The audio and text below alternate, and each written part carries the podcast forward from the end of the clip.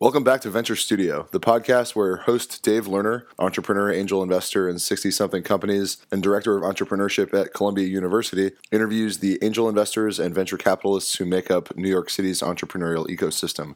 I am your producer, Kevin Weeks. In this week's episode, Dave interviews Paul Martino, founder and general partner at Bullpen Capital, one of the pioneers in post seed round funding. Remember to subscribe to Venture Studio on iTunes so you never have to miss an episode. As always, you can find us on Twitter at Venture Studio, and you can listen to prior episodes at venturestudio.org or on iTunes, SoundCloud, Stitcher, or TuneIn. Paul founded Bullpen in 2010 and has led several of its key investments, including an investment in FanDuel, the leader in daily fantasy sports.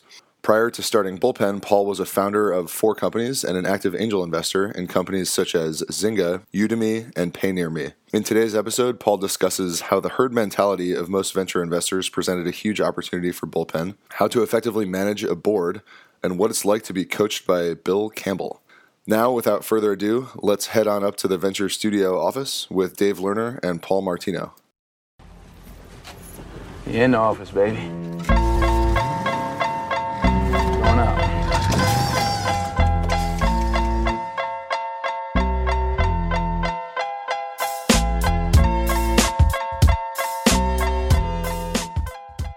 Paul, great to have you with us. How are you?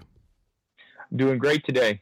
Why don't we start by you telling us the story of Bullpen Capital? You know, how did it start? Tell us from the beginning. Yeah, it's a funny story, actually. I, I wasn't sitting around going, man, I want to be a venture person. Um, I was CEO of Aggregate Knowledge, which is the four startup company I had done. And one of my early investors and advisors was a guy named Mike Maples. And I helped Mike uh, get get into the Silicon Valley network when he moved out here in 2004, 2005 from from Austin, and we stayed friends all this time. We invested together, did a couple deals. He called me up. He said, "Martino, I'm looking for my first partner here. I want to grow Floodgate to be a, a big franchise." And this is the end of 2009, beginning of 2010. I'm like, Mike, I have, I have no desire to be be a venture guy. This is not really what what my career path is. I'm looking for what my next gig is going to be. I'm going to step down as CEO of my company, and let me go figure out what next company I want to go start. And Mike's like, okay, great, but here, take a look at my numbers and my marks. Um, you know, this is a pretty neat firm I'm running here. Mm-hmm. So I looked at them, and uh, I'm, I'm a first round capital limited partner since you know 0405, since since just about the beginning of the fund. I forget which uh, the first one I'm in. I'm in first round one, so I had some of that data. I had Mike's data. I called up a couple other buddies of mine. I called up the guys at True, and I called up Jeff Clavier over at Softtech, and I said, you know, I'm a data guy. My my my PhD works in predictive modeling and high performance computing. And so I did a little data analysis project, and I went back and I presented my results to a couple people. I said, look, guys, this is a really interesting thing. There's like 20 of you super angels right now, but it's cheap to start. I'll bet there'll be 100 of you five years from now, and there'll be a big mismatch between the, the number of seed funded deals and the number of Series A funded deals. And so, just looking at four data sets back in 2009, it was eminently easy to predict that the Series A crunch would happen. Now, fast forward six years later, there are 325 funds. So I was off by an order of three. I told Mike there'll be 100 of you guys. You know, it turned out that there were 325 of them six years later. And the Series A crunch, the depth of it was crazier than anybody thought. Right now, the graduation rate from seed to Series A is less than 10%, somewhere between 6 and 8% across the entire industry. And it used to be more like a third to even a half for some of the best funds. And so, so, so Mike looked at me when I showed him this little data set. He said, "Paul, I got bad news for you. The only way you're ever going to make money on this insight you have is to go start your own fund." And that is how Bullpen got started. Because I, I really wasn't planning to go this route, but the entrepreneur in me actually found this as the next entrepreneurial endeavor, as opposed to, "Wow, I've got to that stage of my life where it's time to give back and give, be a venture guy thing." You started bullpen in 2010 with with this premise. Explain the premise that you were operating under. I understand that that, that you knew that there was going to be an explosion in seed but what was your premise? Okay so so there's the there's the first half of the puzzle and I, you know, I started Tribe with mark pincus way back in the day and mark taught me a great lesson as being an entrepreneur. He says go swim in the right pond. You know, it's not always clear how you execute once you get into that pond, but go swim in the right pond and good things will happen for you as an entrepreneur. And so I knew that this was the place to play. You, the, the, the, the unowned spot of the board in the venture ecosystem was going to be between seed and A. I didn't know what that meant when I started the fund, but I got my two buddies, Rich and Duncan, to quit their day jobs. Rich started Electronic Arts back in 82. Duncan started Covad back in 94 we had invested as angels for a while, and we said, let's go figure this out. Because as much as the math told us that this is where the opportunity was going to be, we didn't know how to play it. Did it mean we do second seeds? Did it mean we do pivots? Do we save companies from going bankrupt? What we had we had no idea other than that was the place to go play. And for most of 2011 and 12, we were making it up as we went along. We didn't know, and most of the mistakes that got made in the fund were in 2011 and 2012. And we didn't know what we we're doing. Somewhere around the middle of 2012, we figured it out though. You only invest after products got fit. You only invest in companies that have trajectory. You invest in companies that are nine to 12 months away from their milestone from the Series A funds ready to go in. And at that point, we really figured out, we put it right up on our website. You have to have an institutional seed investor. You got to be nine to 12 months away from a milestone, and you got to have product market fit.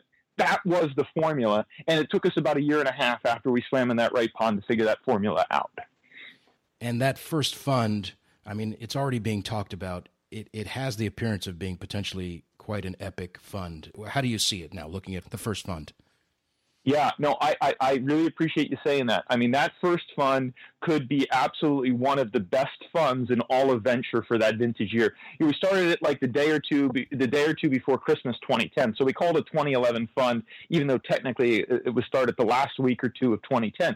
But in the 2011 vintage, that fund should perform with the absolute best funds anywhere. I mean, we've got FanDuel, Ipsy, namely Double Dutch, Life 360 is four or five of our headline deals.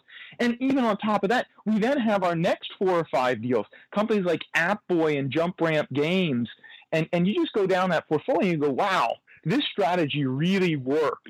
And, you know, the only thing that kept us up at night doing Fund 2 was, man, oh man, how are we going to ever uh, repeat what we did in Fund 1? Again, just to stress, in this first fund, once you figured it out, a lot of these looks like several potentially billion dollar companies in that cohort. You were getting in pre Series A, 12 to 18 months ahead of Series A for these these build rounds, as as I've heard one of your partners call them. Is that correct? That's right. That... Yeah, that's absolutely right. So here, let, let me tell you the story. Um, I'll tell you the story of Namely sitting right there in New York City. So so Gunderson Dettmer of all people, Matt Straz is the CEO of Namely, and his lawyer calls up bullpen. He says, "Guys, look, I heard you're doing this new fund, doing things between seed and A. I've got this really cool deal. This guy's doing great in HR, but he's a little frustrated because every venture person's telling him I don't want to do HR." Uh, it's not a category I want to be in. Just meet the guy. So I meet Matt. We meet at, at the at the famous coffee shop there in, in New York yeah. in the middle of summer. It, it's I mean it's literally like 110 degrees. Right. I'm sitting there thinking, oh my god, this is this is this is like murder. He tells he tells me what he's doing. I look at his numbers. I'm like, well, you're post product market fit. You've got a good angel syndicate. Uh, and he looks at me and goes, Paul, look, I'm 90 days away from I'm 90 days away from being out of money. And I'm looking him like, this doesn't make any sense. And so, you know, we ran a small fund. Back then, fund one ended up being $25 million. But when I met Matt, we only had 8 million of the 25 under management. So I literally had an $8 million fund at this point. We eventually added more to more firepower. We got to 25 million. And I told Matt, I said, Matt, your company's kicking butt. You have great metrics the idea that you're going to do HR for everybody who can't be in an SAP system, that's a great market. And you're basically selling against Excel spreadsheets. I was like, the fact that the whole venture industry thinks this is out of favor and boring, well, well, too bad for them. Let's go do the deal. And ultimately, we got Lerer to participate because we wanted to have a, a New York uh, fund in there. So Lerer and us split that round after the initial seed was done. Uh, you know, and we're in that company at a six million pre. Company is worth I mean, I don't remember what the post money is now, but you know, Sequoia put $55 million into that company three years later. Matrix came in after True came in, and this looks like it, it could be one of the all-time great venture outcomes in New York City's history. And we're in that deal three years ago at a six million pre.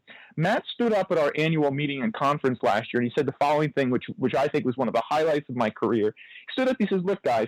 I would be sitting out in the audience like you as an employee if it wasn't for the guys at Bullpen because I was 90 days away from running out of money. And if they didn't do the deal that they did, I'll bet I'm out of money, namely does not exist, and I'm looking for a job. Fascinating. What about uh, FanDuel is one of the sort of most prominent companies you're involved in. It's been in the press. Sure. So tell, tell us a little about the FanDuel story. Yeah. So I knew FanDuel when it used to be called HubDub.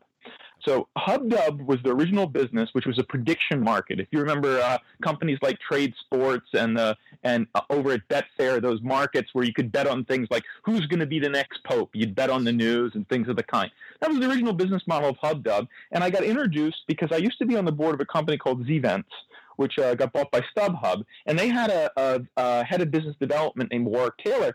And Warwick says, "You got to meet this guy Nigel. He's he's in Scotland. He's doing this prediction market. It's right up your alley. You're you know you're a predictive modeling guy. I was still CEO of Aggregate Knowledge at the time." Um, and so I met Nigel and HubDub when it was, you know, three or four of them in a bedroom. Basically, they just quit McKinsey. Um, and so I knew the company back in 09 before they even entered the fantasy space. And, you know, I stayed in touch with Nigel. He'd give me a call every once in a while looking for advice. And eventually he called me up one time and said, you know, it's getting about 2011. He's like, look, Paul, you're running a fund now. You know, my, my business is kind of kicking butt and everyone's giving me the cold shoulder. I was like, well, you know, Nigel, maybe it's time you actually come in instead of me just being a friend of yours, come in and actually pitch to partners.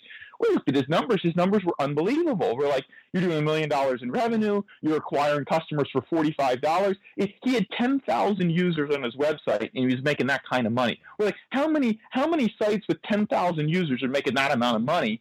And we're like, what, what are we missing? I, I literally called up Matt Ocko at Data Collective.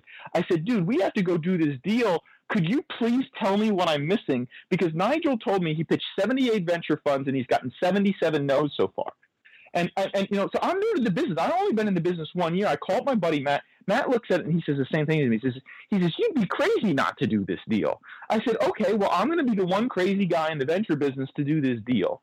Nine months after we do that deal at an $8 million valuation, Comcast comes in for 28 million. Another nine months later, a Shamrock comes in for uh, 75 million. Another nine months later, KKR comes in for 250 million dollars, and and this is you know this is going to be potentially one of the all-time great exits in sports and entertainment ever in, in the venture ecosystem. And, and everybody just absolutely missed this. And guess what? You're starting to hear the pattern. There's a lot of stuff in the bullpen portfolio that just everybody else missed. But let, let me ask you this. I mean, you were new in venture. Of course, you know, you've been doing a lot of companies and you've been around for a while, but, you know, early on in your venture career, you hear 77 out of 78 funds have said no. right. What, what is it about you and your partners right. that, that had the, the, the, I guess, the self confidence to say, no, we're, we're seeing correctly. This, this is something we're going to do. Did you, did you not have some doubts? Of course I did, especially since it was so early in my portfolio. I mean, FanDuel is like the eighth venture investment I ever made, right? I mean, it's, you know, yeah. we're about 50, 50 in. So, of course, and that's why I kind of tell the anecdote about, you know, calling Matt up, hey, Matt, check my work on this thing. But think about it. Matt and I were original angel investors in a little company called Zynga. Yes. And we knew how important this kind of evergreen game was. Fantasy is, is, is like other evergreen games. You know, every year you play. It's not like Farmville, right? Farmville is a hit driven business, and after a year or two, it fades away. Fantasy is something these players play every year. You know, we did a survey at FanDuel, something like something like 80% of our players said they, they, they plan on playing the product for the rest of their life. There are very few products that have that kind of stickiness. So, so you know, I know this from Zynga. I'm an early venture investor. Yes, this is a category that's scaring people. And by the way, the reason it scared people was all the typical stuff. It's a Scotland-based team. It's a husband and wife founding team. Oh, um, it's it's it's fantasy sports. It had all these it had all these violations of the traditional exactly. venture mythology. Yes. Right. Right. But you know what it didn't have? It, it, what it did have was it had awesome metrics. And so what was it that we did that everybody else did? Since we were either young enough, dumb enough, innovative enough, or contrarian enough, I don't know what it is yet, we were able to thumb our nose at all the traditional rules of thumb of venture and only look at the Excel spreadsheet. And if you looked at only the Excel spreadsheet and didn't know what the business was of FanDuel, you would have been fighting to give them a dollar. But since it was fantasy sports out of Scotland, blah blah blah, all the all the violations of the traditional venture ecosystem, no one paid enough attention to the damn Excel spreadsheet to see that this was an all-time potentially awesome business the way Zynga was in those first couple of years of the company. So what did we do? We ignored venture mythology and we looked at the data, and that is again the hallmark of how the fund runs. We, will go into a category. We did we did a cosmetics company out of Los Angeles called Ipsy. We did an HR company out of New York when no one wanted to do HR. So almost all of our deals have a little bit of a you know, thumbing their nose at the venture industry, a little bit of a contrarian streak to them. You know, when everybody's in the category, that's exactly when we don't want to be there. My my my thought here is you guys look at it through your own lens. You don't care what anybody else thinks, and and you operate with conviction. You go in, you see something you like, you look at the numbers. You don't care where it is. I mean, for most funds, they would immediately disqualify FanDuel as being in Scotland and it's out, outside of their mandate. Uh, what is it about you guys that gives you the confidence to operate like that? What, why? It goes back to that data analysis project I told you about at the beginning. I told Mike you're going from 20 funds to 100 funds, and you know Mike when he was the C, um, the I forget what his title was, CMO of Motive down in Austin. He competed with he competed with uh, with um, a guy named Mark Pincus, who was the CEO of SupportSoft. They were arch rivals. This is actually how I know Mike. I got introduced to Mike through Pincus. And and one time Mike came out to Silicon Valley and Mark asked if I could kind of, you know, introduce him to some friends. That's, that's how we met. When Mike was the CMO, he had a rule. Don't be better in enterprise software, be different. Mm-hmm. Being 10% better than another product is really hard. Being 10% faster is really hard. But being different is way easier. And that was the same challenge I issued back to Mike in the venture industry. I'm like, there's 100 of these funds. Well, it turns out there's 300. If all you are is better than them, man, oh man, that's a tough sell. I'm 10% better than first round. I'm 5% better than Felicis. That's tough. But if you go out and hang up a shingle and say, I do something different than everybody else, man, you get some pretty interesting deals to show up to your door and you got to back it up. I mean, if you're going to say I'm different than everybody, I have this analytic approach. I invest between seed and A, call it post seed. Now we didn't have a name back then, all that kind of stuff.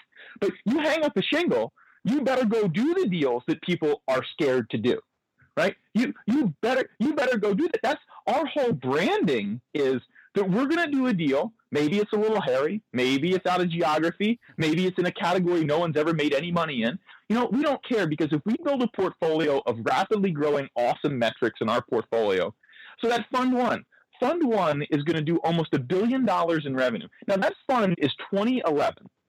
FanDuel, Ipsy, Namely, et cetera. No, no, one company is doing more than like 200 or so million dollars of it. So we have four or five companies out of 30 shots on goal that are going to do two, 300 million dollars two to three years after our investment.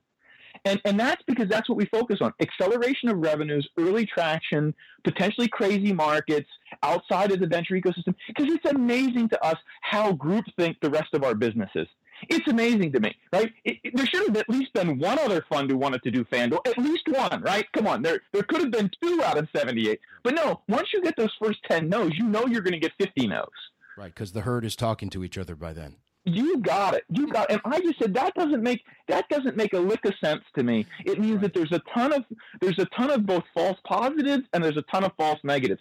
The false bullpen in many ways focuses on the false negatives in the ecosystem. Oh, by the way, there's tons of false positives. You know, open source database is hot as hell, and everybody's giving term sheets at 100 pre to companies without a product yet because it's so hot. Well, guess what? We're not going to go do open source databases this quarter because everybody else is doing that. Good luck, God bless you. But we're going to go do the next crazy off the beaten path category. And oh, by the way, this takes conviction. It also takes a lot of operating experience. Me, Rich Duncan, and then my new partner Eric, who just came joined us from RRE. I know Eric. I know Eric from Columbia right? days. Yep. We started 14 companies between us you know, a DSL company, a game company, a predictive modeling company, a computer graphics company. You know, you've got to have a breadth of entrepreneurial knowledge to be able to have the balls to go do right. fantasy sports one day, cosmetics the next day, and um, event planning double dutch in, in San Francisco. And I just don't think most venture people are built for doing the kinds of stuff we do. It's a little bit blue collar. It's a little bit in the trenches. It's a little bit out of favor. And you know what? That's not what venture people wake up in the morning to do. Most venture people wake up in the morning and go, I'm going to go to Y Combinator demo day, and and and and the, the the prettiest company at the dance is the one I'm going to invest in, and that's the that is the opposite of what we do. Right. We're I think we've reached the the the beating heart of why you guys are different and what your DNA is all about right there. It's that operational experience. I heard a story that your original name was going to be Subversive Ventures. True or not? right. So we yeah, oh, absolutely is true. And I, actually, it's very funny. Um, Duncan Davidson's daughter um, Julie, who goes by Julie Logan, is now one of the uh, on the management team over at Giphy, uh, a company really taken off. And so she's got great artistic skills, et cetera. And we, she, we were over at Duncan's house brainstorming the thing, and, and she's like, "No, I'll make some logos up for you." And she she took like the you know the industrial you know communist manifesto fist in your face. You, you know you, you know what I'm talking about? I know. She took that logo and she made this little logo for us called Subversive Ventures with this like fist right in your face.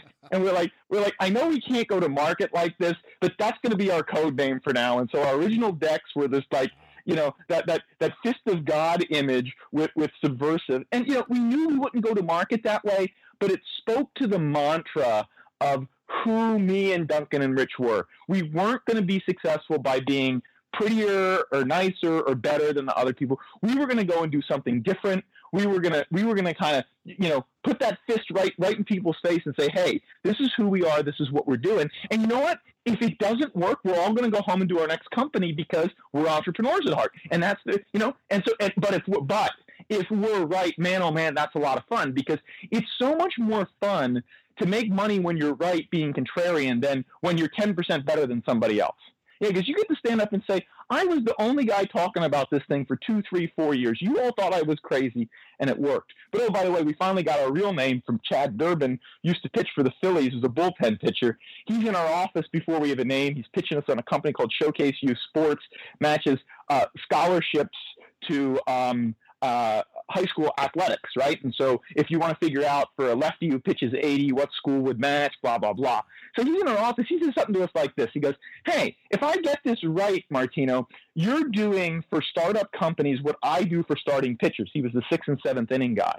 And me and Duncan and Rich look at each other and go, We got to call this thing bullpen because functionally, functionally, that is what we're doing. And Durbin, who actually pitched, you know, he's a World Series ring from the 08 Phillies. Right. You know, he, he was the guy who basically pointed out that our job was akin to what he does, and, and, and most World Series teams have pretty dang good bullpen in them. God, it's all true. And and real quick, you, when did you raise your second fund? How big is it? Uh, so second fund is about $35 million, and that was done then right at the end of 13, beginning of 14. Uh, and since we're doing it, I mean, the best way to describe funds one and two is this was an experimental business. We did not know if the model would work. We didn't know how much reserves to put in it. We even told our first CEOs in the fund. I, I always joke, Assistly was our first deal, got bought by Salesforce nine months later, and now uh, Alex Bard is the CEO of Campaign Monitor. Um, it, I even told him, I said, Alex, this is an experimental fund. I have a $500,000 check to lead you around this may be the only deal we ever do, and you may never see another penny from me because I don't have any reserves for you. So, oh, by the way, that's a real fun way to get your fund off the ground. But we thought it was important to tell our CEOs that this is an experimental model and we might behave very differently. And so that really extended for basically the first five years of the fund. So fund two, you can almost think of as more of an extension of fund one, kind of small checks prove that the model works.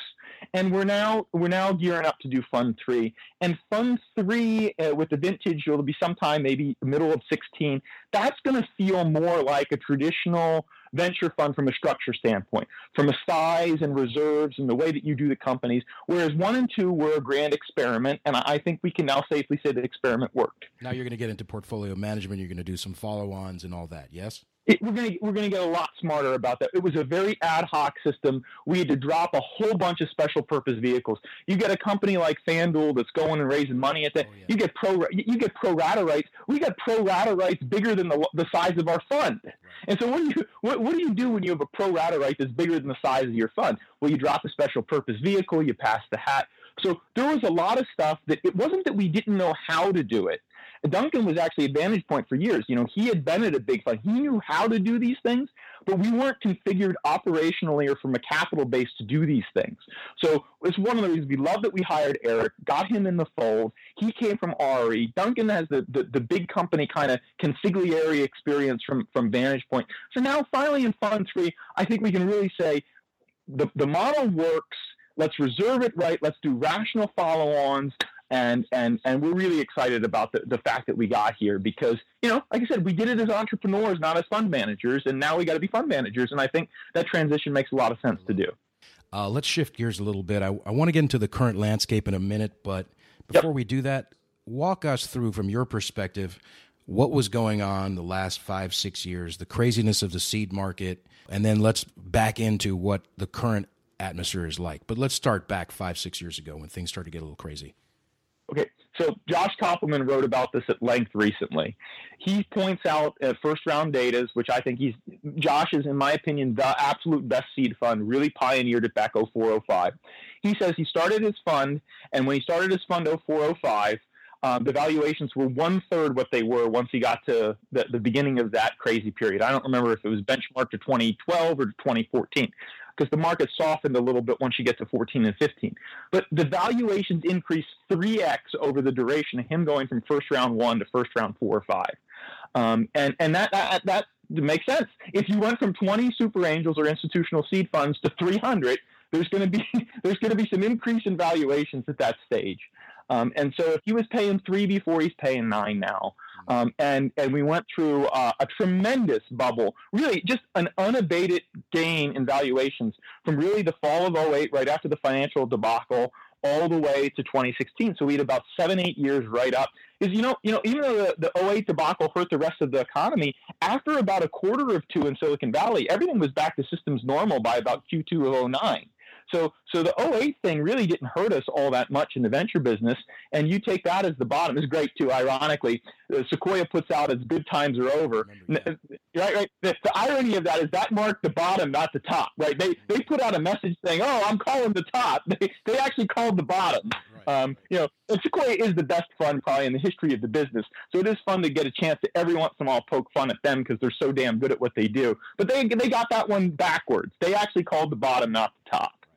Um, and so we went through that. And so we saw a softening of the market really at about the end of 14, and we definitely saw a much more return to normal metrics on the seed and middle stage stuff in 15. Now, the late stage stuff in 14 and 15 stayed crazy.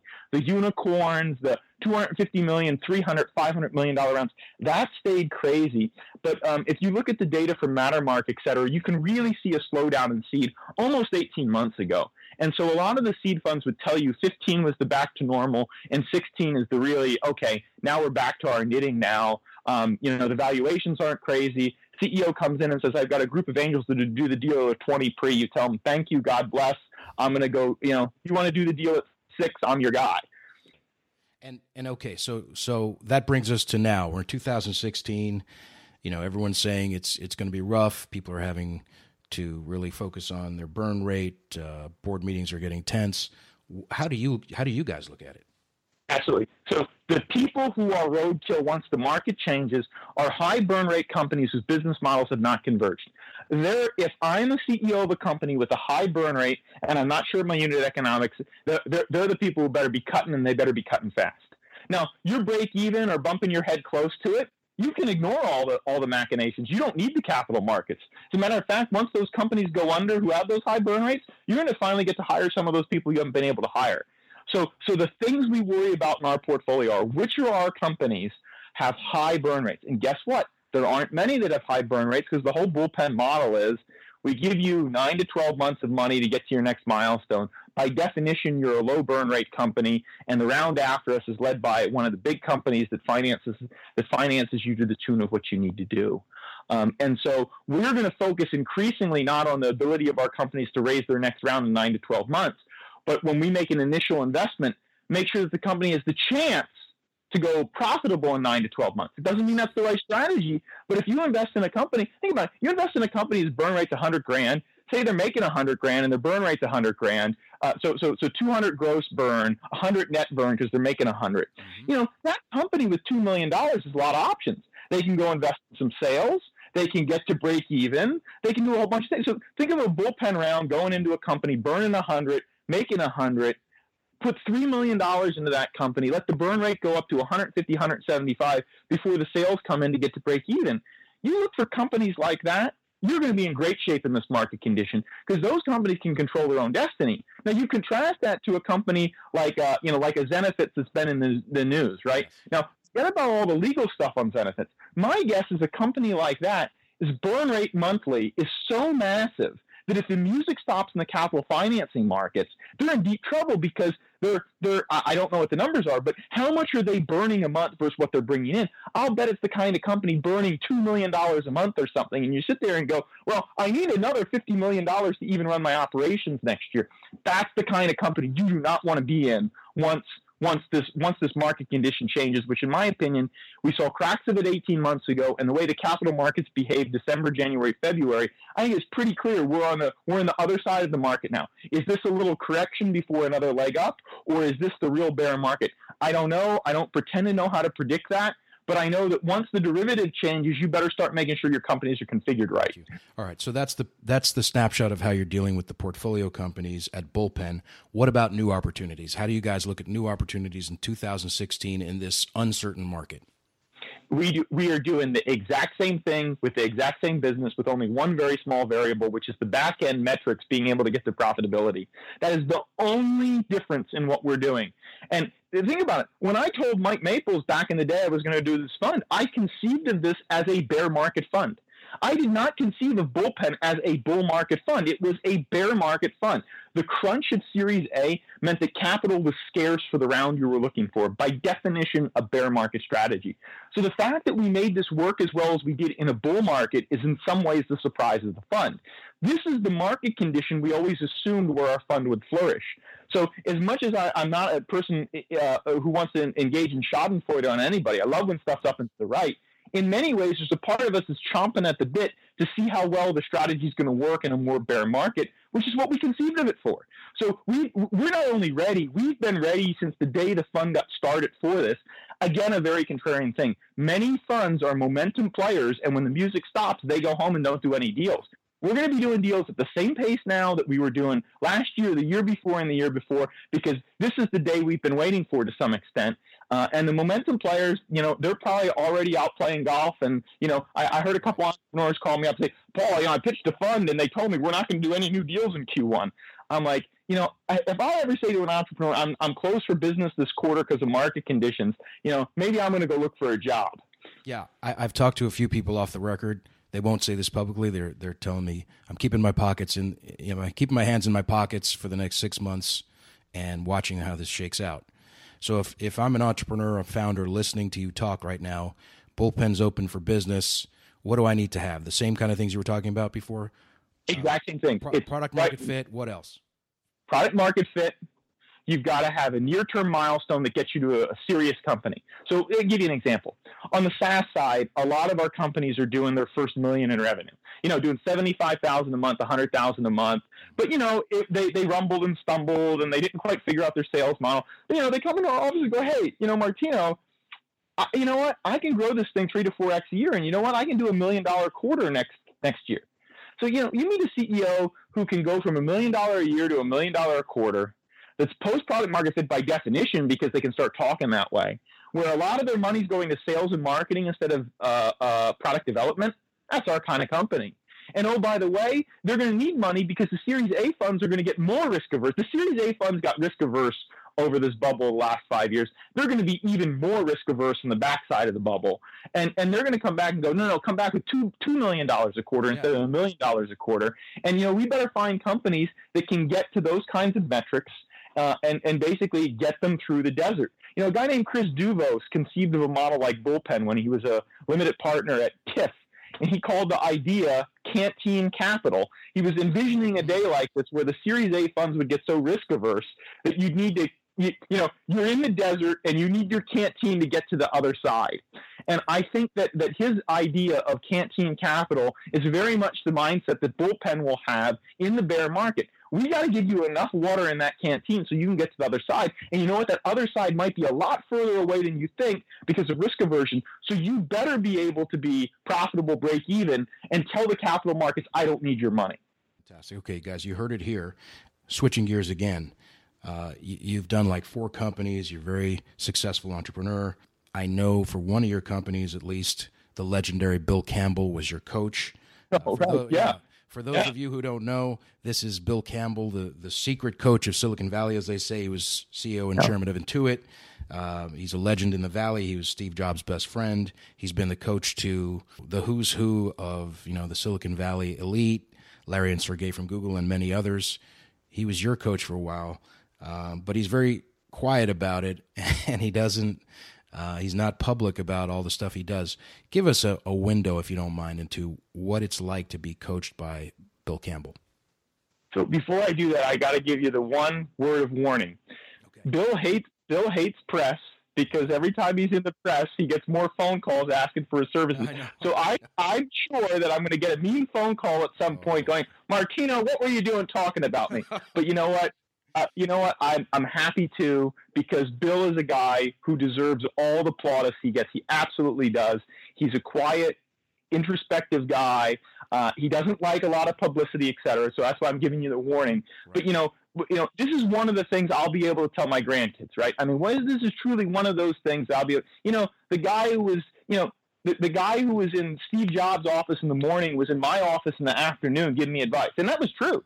I mean, you know, he he would literally come to my office at Aggregate Knowledge up in San Mateo, you know, and, and in the morning he was over at Google. In the afternoon he was with Steve Jobs, and you know, and and he would tell you, he would give you advice from, you know, he'd anonymize it so there'd be no confidentiality of any kind, but but he would give you advice of issues facing those kinds of companies. And you'd sit there and you go, wow, I mean, this is amazing. The window into all of Silicon Valley I can get by, by working with a guy like this is tremendous because his data set, the, the, the, people he was on the front line with. So I remember one time, one this is just an example where Bill was useful. I realized I had the wrong sales guy running aggregate knowledge. And, you know, I called Bill. I said, Bill, you know, I need your help. I got the wrong sales guy running the company. What do I do? And you know, Bill sits down and goes, "Well, here's what you do. Here's what here's what 12 other companies like yours did over the last year when they needed a different sales guy. Uh, let me tell you what happened when the wrong sales guy at Intuit or, or, or Apple or whatever it was. You know, he tell you the anecdote from long ago ancient history. You'd think, and you go, "My God, that story's from 1978, and it's exactly the information I need here. This is awesome." And so so you know it's really in many ways one of the awesome highlights of my career that I was able to have him be my CEO coach during a key part of the company. And Randy Komisar from from Kleiner is really the guy to thank for that. Randy and Bill have worked together for years and years. And uh, he told Bill he says look look you're going to like this Martino kid. Um, and and the, the, the one the one reason I'll point that story out is you know Bill grew up. Bill grew up in a you know pretty blue collar setting in, in sub- the suburbs of Pittsburgh, yep. and you know and you know I, I grew up in the suburbs of Philly, and and you know we call our fund bullpen. I told you a little bit about kind of chip on your shoulder, blue collar orientation, and and yeah, you know what? Him and I were on the same page about that right away. You sit there, people sometimes say to me, oh, "I call BS on that. You guys are rich and successful guys." I'm like, you know what? There are certain kind of people, I don't care how much money you make or how successful you are, you kind of still have that hard work, blue collar, chip on your shoulder mentality. That's who Bill is, and that's absolutely who I am. And and so I don't care how many companies I sell for how much money, I'll still be that kind of Rocky style kid, you know, punching above my weight class. And that's who Bill is, and that's the kind of people Bill's always loved to coach let me let me ask you this one one more question on Bill. I we'll go easy on it because I know he likes to keep keep things. You know, you, you said this guy has an amazing data set. He's coached most of the people in the valley for for 25, 30 years plus. Yeah. Why do you think everyone invites him in in the first place? What characteristics, what qualities does he have uh, that make him so special? Okay, so I, will tell it to you from my perspective. Sure. You know, the first time I met Bill was in one of these kind of group group group meetings, and and you know what I heard from Bill was I heard a lot of what I would describe as platitudes. Well, you know, when I did this, I did that. I remember telling my co-founder Chris Law, I kind of said, you know, this guy Bill, he's great and all, but those are a bunch of platitudes I can get from a book. Mm-hmm. And you know, I, I you know I so I had that mentality at first. And then it took 10 minutes for me to realize how incredibly wrong I was. So, so, so you meet him in a setting like that. You're at a Kleiner Perkins meeting or something like that, and then, and then uh, he says, "Hey, Paul, look, how about we, uh, you know, how about we go to your office for an hour? Let's talk one on one for a few minutes." You get 10 minutes into that one on one, and you go, "Oh my God, this is wait a minute, wait a minute. Okay, that guy talking to platitudes outbound, this guy, oh, they're the same guy. Holy crap. I, you know, you get 10, you get, uh, literally, I got 10 minutes into my one-on-one with him and, and, and I don't even remember what he said or how he said it. But after 10 minutes of that one-on-one, I was like, this is an amazing thing. And, you know, like I said, it's easy to dismiss him as the platitude guy in the public setting. But when you're one on one, which is what being a CEO is, it's, it's being a CEO, sitting in the corner office is lonely. It's scary. This guy's done it. He's seen it happen. He's been at he's been at some of the seminal moments of the history of Silicon Valley. And when he gives you that kind of feedback on what you need to do there, how you need to think, he looks at me. He says, "I think one of the things he said in that first meeting, he says, look, Martin, I'm going to tell you something. CEOs get paid for judgment. Now, do you think you're good at that or not? Like, because you know what? Two, three times a year, you got to make a decision where you got to go into your board of directors and you got to tell your whole board of directors, 100% of you were wrong. I'm going out by myself. Now, you only get to do that two or three times a year. You do that every board meeting, they go, oh, you know, this guy's a clown. Right. But you do that. But you got to ask yourself if you got to the end of the year and didn't take on your board for being wrong about something for once or twice, where you would go out on a loan, I guarantee you, you're not taking enough risk. Like, wow. So, so, so you get to the end of the year and you ask yourself, did I really challenge my board because they were in groupthink on something that I was the only guy who knew I was right? You get to the end of the year, you haven't done that once. You go, oh crap, I, I, I'm not running this company right. Now, that's the kind of piece of advice you get in a one-on-one with Bill. Where are you going to get that kind of advice from? And and who's got the credibility and the experience to do that? Let me let me ask you this: a lot of people who are running companies will be raising more money in the future, will be operating with their boards Speaking to the, the CEOs out there, what are the keys to board dynamics in your view? Early stage and later stage are really different things.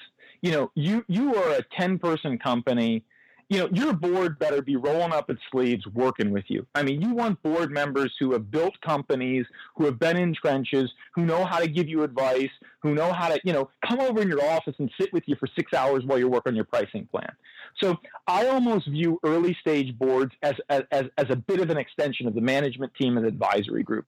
And if those aren't the people who are on your board, you've got people just watching their money and they're not useful as board members, right? They're, they're not what you need. Don't get me wrong, there's a governance thing. You got to have your actual board meeting once a quarter. You know, so I tell my CEOs, I'm like, you want to do an early stage board? Great, I'll be on it.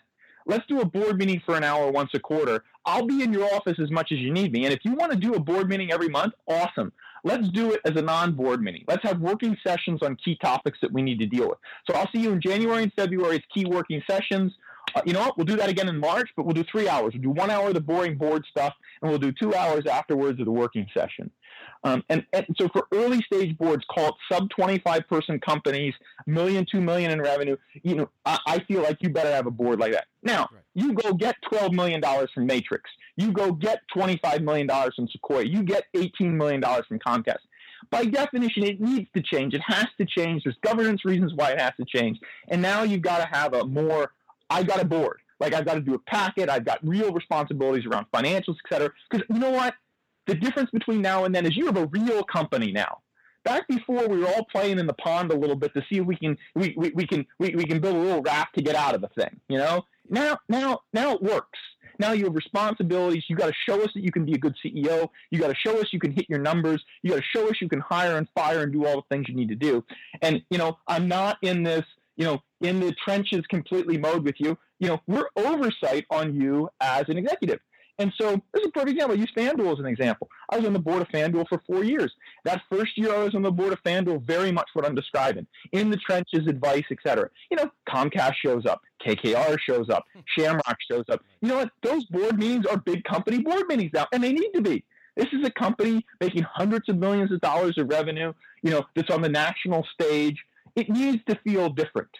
Um, and, and what I always tell my CEOs is I personally like to transition off the board and become your CEO coach. I like to do for my companies what Bill did for me. Now, I'm no Bill Campbell, never will be, but I did learn enough from him to know what it's like to be a good CEO coach. And so I prefer when the big money comes in, I get off the board and I become CEO coach. And I would say that transitions work very, very well in some of our companies where if I was the board member, I fight like hell to get off it so I can stay as the person who's really given that trusted advice to the CEO and they can go have their board meetings and do all the governance and numbers and metric stuff that they need to do. But you know, when it's four in the morning and they have a problem they can't solve, I want that phone call. Thank you for that. That was so incredibly useful. And thank you for uh, telling us a little about Bill Campbell as well. I, I really appreciate that. I know the audience does. Uh, maybe my, my last question, uh, and you know, you feel free not to name names or name names, whatever you want to do. You have a very sort of unique approach to venture. Uh, you're very contrarian, iconoclastic, When you look out on the landscape, who do you like working with? Oh well, sure. I mean that that that's easy. I'm not not afraid to name names at all. I mean there are there are a bunch of funds that there are a bunch of funds and people that are tremendously important to work with. Know, we host the post seed conference every year with our buddies at Venture 51. Venture 51 is one of the only other post seed funds in the world. And when there's 325 micro funds and there's like three or four of you that do post seed, you're going to be good friends. I think Venture 51 is our most common co-investor in Fund One. We host our conference with those guys. They're out of Phoenix. Love working with them. Um, you know, and then on the other side of it, kind of from a sourcing side and from a earlier investor side, I mean, look, Floodgate and First Round and Felicis and True, you know, these are three or four of the absolute best seed funds. And you know, working with those those funds, having relationships with the people who run those funds is great. Our first deal came to us from Phil Black at, at, at True. Phil literally called us and he says, Paul, you've been BSing about this idea for too long. I got I got a deal that proves your model. Are you gonna go do it? I mean, now, now I mean, how can you ever thank a guy enough for, for not only giving you the first deal as an introduction? No, we can go win the deal. Don't get me wrong, but teeing it up on a platter and calling your bluff because you've been sitting around looking at numbers too long. I mean, and that's that's the kind of relationship and friendship that we've had. You know, I, have known Josh Kopelman for ten years. I know Maples for ten years, and you know, Jeff Clavier invested in a company Duncan and I were at called Intertrust back when he was at Reuters. So some random quirk of fate made it be that such that you know, five or six of the best 20 first super angels were all people who I'd call friends. And so I felt like I had this unique window into there's a puzzle that needed to be solved around post seed, and I was the kind of uniquely qualified from a data science perspective and, and a relationships perspective to go solve this problem. Uh, and by the way, as an entrepreneur, that's what you look for. I say this to my entrepreneurs all the time. What are you uniquely qualified to do in this particular business? And I said that to myself about Bullpen. I'm like, I have the relationships from the seed funds, and I have the data analysis orientation required for this business. This is something I was born to do. Actually, run this model, um, and and you know that's that's that's the entrepreneur product market fit you look for. You look for that entrepreneur that's uniquely qualified to really do something. And there are plenty of businesses I'm not qualified to go do. I mean, there's tons of businesses I'm not qualified to do. This is one that was perfect for me because of that. And those funds that I mentioned, those people who run those funds, you know, they're the next great generation. Uh, you know, after the John Doerrs and the and the Mike Moritzes, et cetera, those funds that I mentioned, they're going to be the names in the pantheon just like that. Amazing. Paul, this has just been tremendous. Thank you so much, my friend. We'll have you back next year. Appreciate the time. Thank you. We'll be talking. Thank you, my friend. Be well. Show you around, give you a taste of business, you know?